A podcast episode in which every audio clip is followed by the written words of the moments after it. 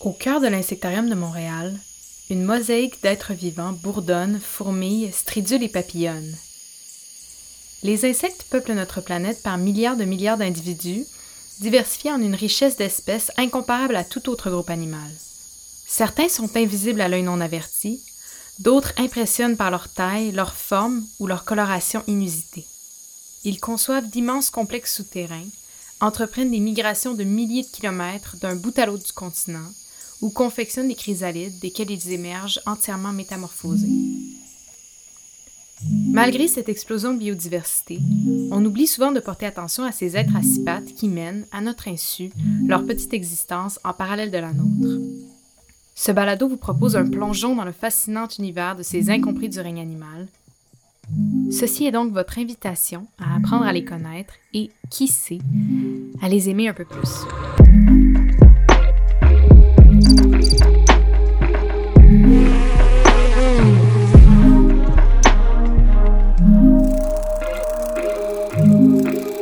Vous écoutez L'effet papillon, une présentation des Amis de l'Insectarium de Montréal.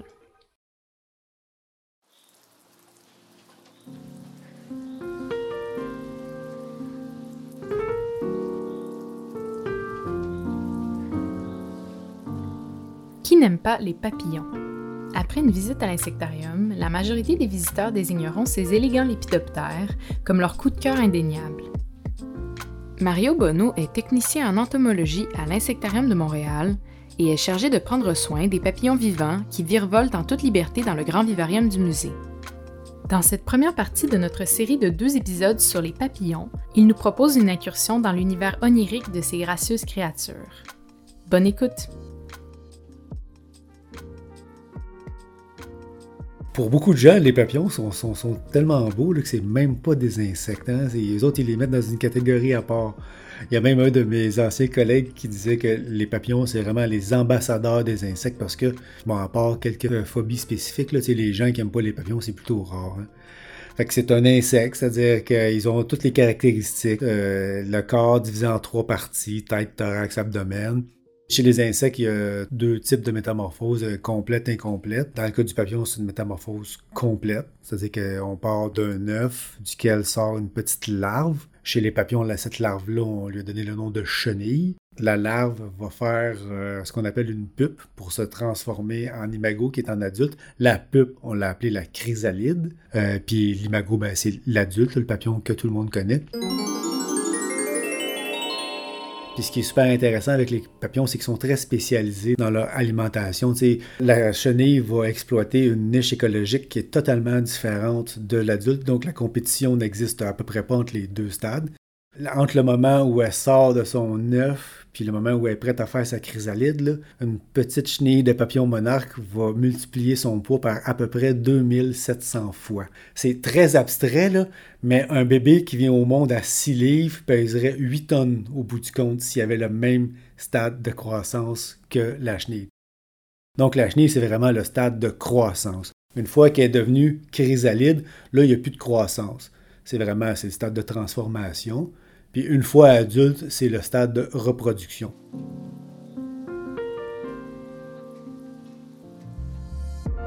Le papillon, en fait, comme la plupart des insectes euh, qu'on dit holométaboles, la métamorphose complète, vont se donner euh, toute euh, cette difficulté-là, parce que c'est un processus qui est quand même complexe.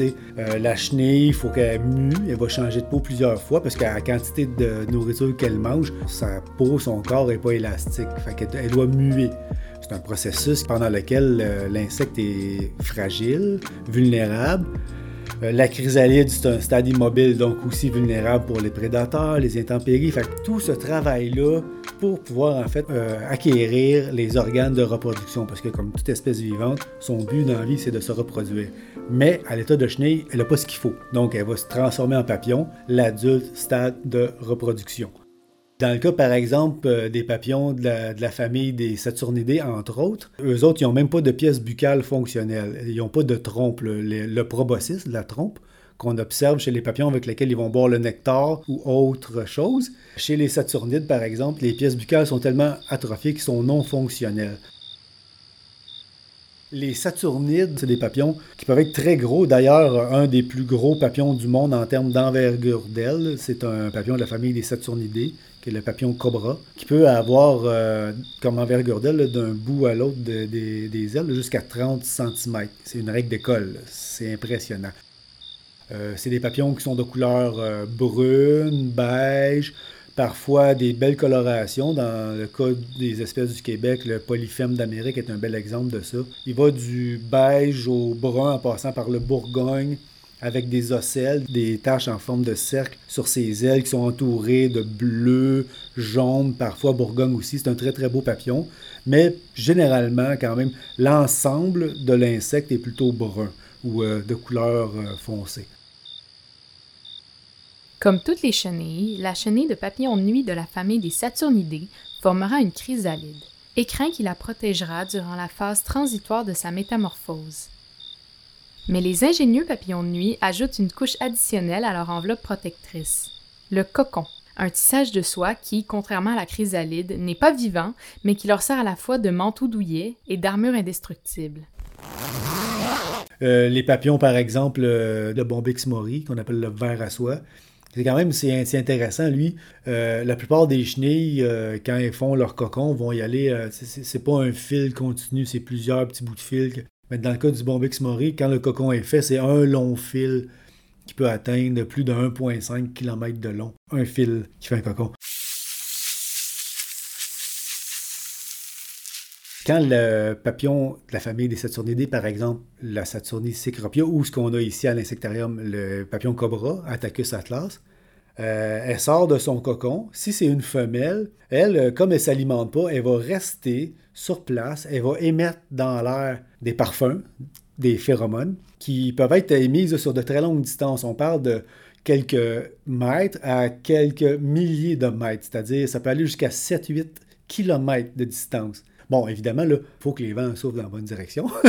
si les vents ne souffrent pas dans la bonne direction, euh, ça, complique un peu le processus. Mais le but de ça, c'est qu'elle, elle va émettre des phéromones dès la sortie de son cocon, parfois même avant, parce que comme elle ne s'alimente pas, elle doit se faire féconder par un mâle rapidement pour pondre ses œufs, parce qu'elle va vivre sur les réserves accumulées au stade chenille. Quand je disais que le stade adulte, c'est vraiment le stade de reproduction, elle, si elle sort de son cocon, puis qu'elle n'est pas dérangée, qu'elle n'est pas fécondée par un mâle, euh, qu'elle n'a pas de raison de se déplacer, ben, elle va mourir, tout simplement. Euh, parce qu'elle n'aura pas été fécondée, donc elle ne pondra pas d'œufs. Une femelle peut pondre de quelques dizaines à plusieurs centaines d'œufs. Alors que le mâle, lui, euh, son but dans la vie, quand il sort du cocon, là on parle toujours de la famille des Saturnides, c'est de trouver une femelle. Donc, du moment qu'il trouve une femelle, il va la féconder. C'est un processus qui peut durer plusieurs heures quand même, parce qu'il ne va pas seulement donner que ses spermatozoïdes, mais il va aussi donner ce qu'on appelle une spermatophore, qui est une espèce de substance gélatineuse dans laquelle il y a sa semence, mais il y a aussi euh, les sels, les minéraux, les protéines, tout ce qui a pu accumuler au stade chenille qui pourrait être utile au développement des œufs de la femelle. Il va lui donner tout ça, puis après ça, il meurt. Donc, lui, c'est mission accomplie, il meurt. Donc, tout ça pour illustrer le fait que c'est vraiment le stade de reproduction. Pour détecter les phéromones diffusés par leurs congénères, les Saturnies en quête d'amour utilisent leurs antennes à la forme atypique et distinctive de plumes. En effet, les filaments touffus permettent de multiplier la surface de contact afin de mieux capter les molécules chimiques chargées du parfum de leur future amoureuse.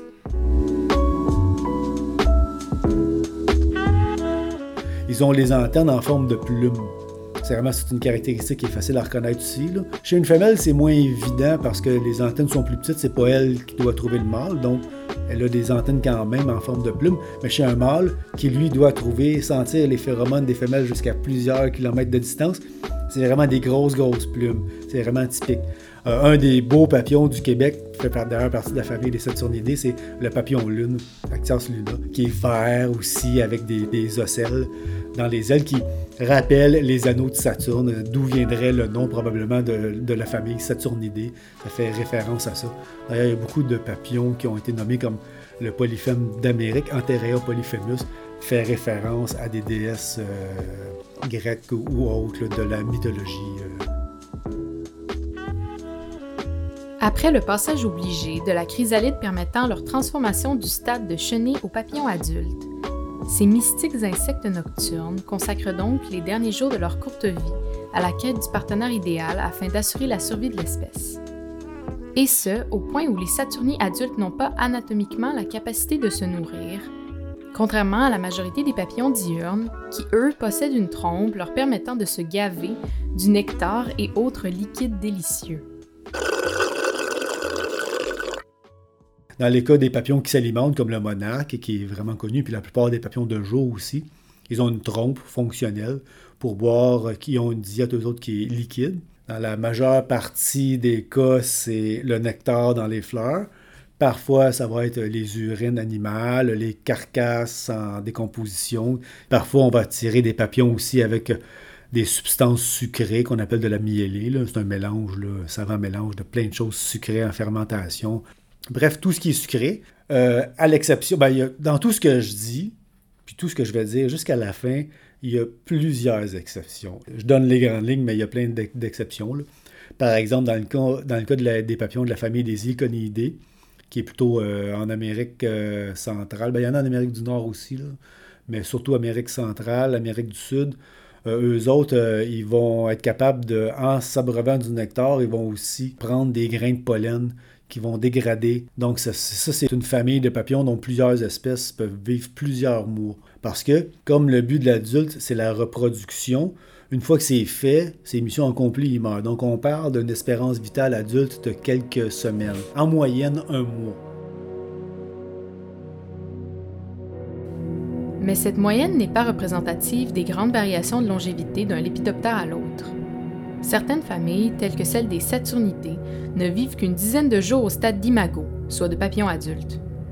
À l'autre extrême, des espèces telles que les héliconinées atteignent une longévité remarquable allant jusqu'à environ 9 mois. Le secret de leur éternelle jeunesse? En plus d'une diète liquide, ils dégradent et consomment des grains de pollen riches en protéines. Au Québec, un étonnant papillon peut même survivre jusqu'à 10 mois au stade adulte en bravant l'impitoyable saison hivernale. On a au Québec un des papillons qui vit le plus longtemps au monde, euh, qui est le papillon euh, Morio, de la famille des Néphalidés. C'est un papillon qui il y a deux générations à chaque été. Une génération qui naît et qui meurt très tôt en début de saison. Mais sa descendance, à lui, va devenir adulte à la fin de l'été, début de l'automne. Mais comme euh, les fleurs sont très très rare à ce moment-là où commence la nourriture pour l'adulte commence à être plus, euh, plus rare puis aussi la température devient moins euh, propice à la vie d'un papillon ce qu'il va faire. C'est que déjà à fin août début septembre il va aller se cacher où est-ce qu'il peut là, dans les trous dans les écorces d'arbres euh, dans les entretoits dans les maisons dans les chalets. Puis il va par osmose il va faire en sorte que l'eau dans ses cellules va euh, être extraite extracellulairement. Donc, quand l'eau gèle dans les cellules, ça brise les parois cellulaires, donc l'animal meurt. En produisant des sucres et des alcools en plus, ça va créer un phénomène d'osmose. Donc, l'eau sort de, la cellule, devient extracellulaire. Donc, ça lui permet comme ça d'entrer dans ce qu'on appelle chez les insectes une diapause. On peut comparer un peu là, à, l'hibernation, mais c'est vraiment assez particulier. Donc, ils vont être en diapause tout l'hiver évidemment, sont inactifs, sont en proie à la prédation. C'est pour ça qu'ils vont chercher à se cacher beaucoup. Donc, il va passer l'hiver comme ça, inactif. Puis avec les premiers signes du printemps, euh, avec euh, la, la, photopériode, la longueur des journées qui allonge, la température qui commence à augmenter aussi, il va se réveiller. Moi, le morio, je l'appelle le papillon de cabane à sucre parce que c'est les papillons qu'on voit quand on va à la cabane à sucre. C'est un des premiers qu'on voit. Il est déjà actif. Donc là, il va aller s'abreuver sur, comme il n'y a pas encore de fleurs pour le nectar, il va aller sur les arbres blessés, euh, d'où il y a un écoulement de sève sucré, ben, il va aller s'alimenter là. Donc lui, euh, quand il va sortir de sa diapose, s'accoupler, se reproduire, mourir, il peut vivre jusqu'à 10 mois. Bon, il y a plusieurs de ces mois-là pendant lesquels il n'est pas actif, mais c'est quand même c'est impressionnant. Il y a le morio, mais il y a aussi d'autres papillons de cette famille-là, de la famille des NFLD, qui vont, qui vont passer l'hiver euh, à l'état adulte.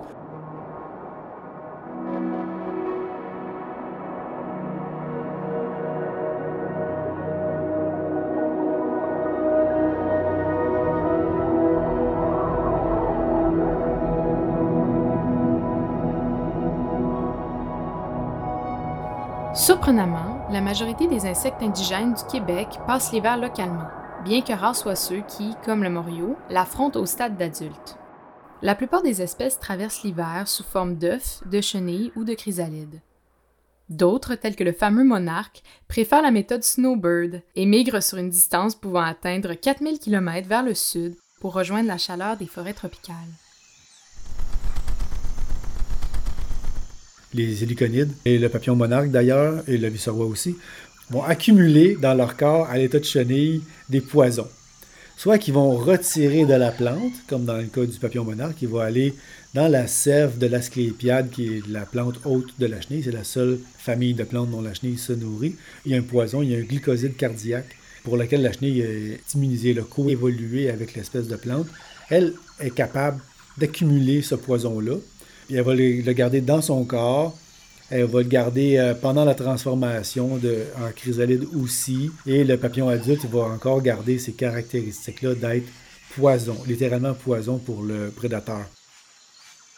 Dans le cas des, monarques, mais d'autres papillons qui sont toxiques comme ça aussi, ils ont un corps qui est assez solide. Les papillons, sont très fragiles au niveau des ailes. Donc, les gens voient les papillons comme des insectes super fragiles, mais un monarque peut se faire gober par un oiseau qui va trouver qu'il goûte pas bon, il va leur cracher.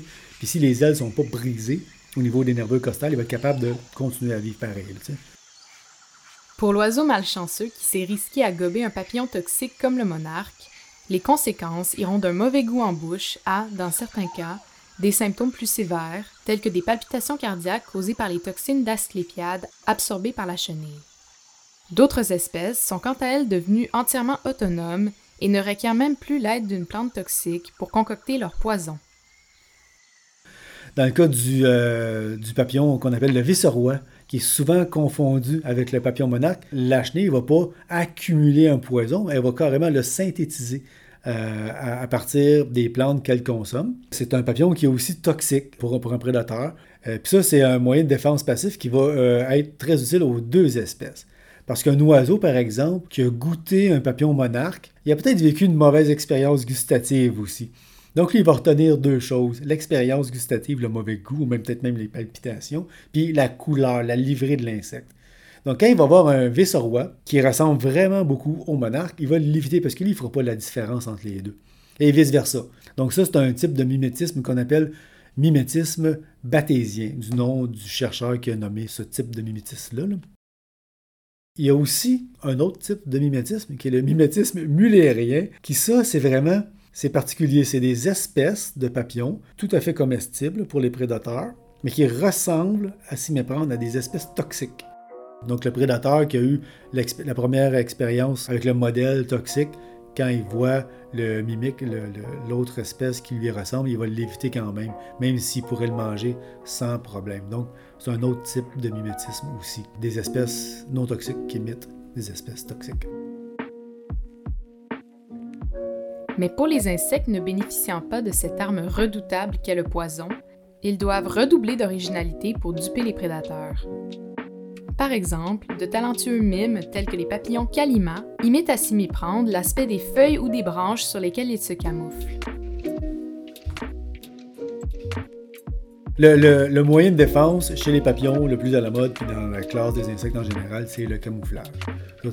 comme c'est des insectes qui mordent pas, piquent pas, pour la plupart, euh, leur moyen de défense, c'est ça, c'est de se camoufler. Euh, par exemple, je parlais tout à l'heure des polygones. Le morio aussi, ils ont des couleurs cryptiques. Donc, eux autres, ils vont se confondre dans la nature. Les dessins sur, sur les ailes, dans beaucoup de livres qu'on lit, sur les papillons, c'est comme accepté. Personnellement, il y a beaucoup d'anthropomorphisme là-dedans. Par exemple, dans le cas des papillons chouettes qui ont euh, des ocelles, qui des formes d'yeux, le polyphème d'Amérique a la même chose aussi.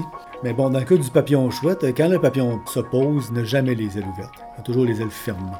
Donc un prédateur ne va pas voir deux yeux d'un autre animal potentiellement, à moins que le papillon ouvre ses ailes, se mette la tête à l'envers. Les chances que le prédateur voit ça sont plutôt rares. Par contre, ce que le prédateur peut voir sur le même papillon, c'est au bout de ses ailes, un peu comme dans le cas du papillon cobra, qui a un dessin de tête de serpent. Dans le cas du papillon chouette, il y a un dessin d'une tête de lézard. Il y a des spécialistes qui disent que ça aurait un beaucoup plus grand effet que les ocelles qui sont jamais visibles les deux en même temps comme une chouette. Il est donc plausible que l'idée selon laquelle les ocelles qui ornent les ailes de certains papillons visent à imiter les yeux menaçants d'une chouette ou d'un autre prédateur soit un simple cas de pareidolie, ce phénomène par lequel notre cerveau perçoit des motifs familiers là où il n'y en a pas. Par exemple, le fait de discerner un visage dans les cratères de la Lune ou encore un animal dans les nuages. Mais tu sais, les papillons qui sont en proie à plusieurs prédateurs ont beaucoup d'autres moyens de défense. Il y a des papillons de la famille, des noctuidés par exemple, qui eux ont des membranes tympaniques sur le thorax. Et puis, euh, ils vont, grâce à ça, détecter les sons émis par les chauves-souris.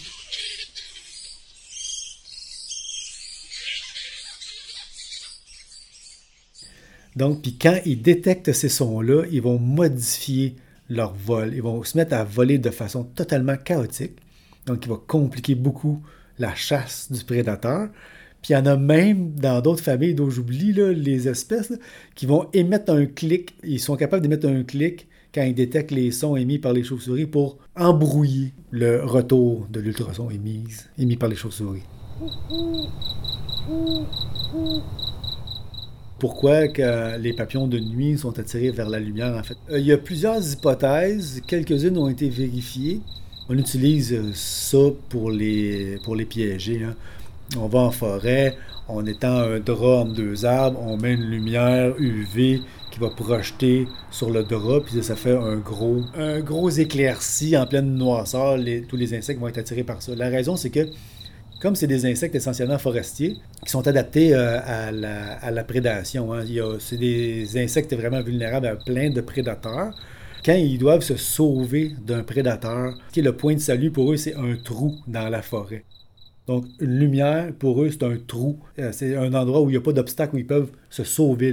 Quand ils sont euh, poursuivis par une chauve-souris, par exemple, ou un autre euh, animal oiseau nocturne, ben, un éclairci, une lumière en forêt, c'est un éclairci en forêt, donc ils, vont pour tenter de se sauver. Évidemment, ben, ils sont attirés par ça.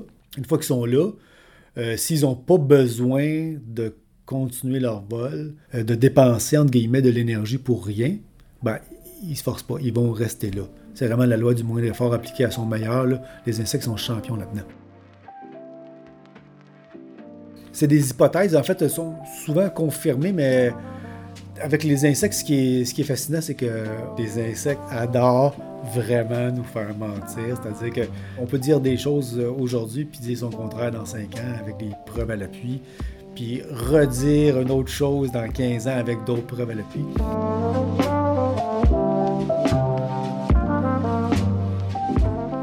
Malgré de multiples hypothèses à ce sujet, l'irrésistible attirance des papillons et autres insectes pour la lumière naturelle ou artificielle demeure un grand mystère. De récentes études proposent même, suite à l'observation des comportements de vol d'insectes à proximité d'une source lumineuse, que les papillons ne voleraient pas vers la lumière, mais tenteraient plutôt de se positionner dos à elle. En effet, ce réflexe leur permettrait de mieux s'orienter en profitant de l'éclairage projeté afin de guider leur chemin. Désorientés par les lampadaires ou les feux de camp, les malheureux papillons se retrouvent ainsi à tourner éternellement autour de ceux-ci. Cet étrange comportement permet cependant aux entomologistes et aux curieux d'observer de façon privilégiée des insectes nocturnes de toutes sortes. Rien de mieux pour célébrer l'arrivée des chaudes nuits d'été que de s'installer en pleine nature le temps d'une soirée pour observer, en famille ou entre amis, l'étrange bestiaire qui s'éveille lorsque nous sommes endormis.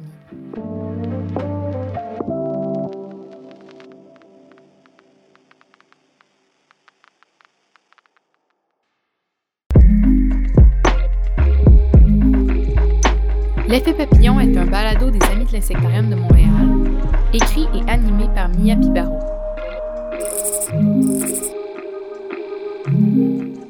Pour devenir vous aussi membre des Amis de l'Insectarium, rendez-vous sur amiinsectarium.com.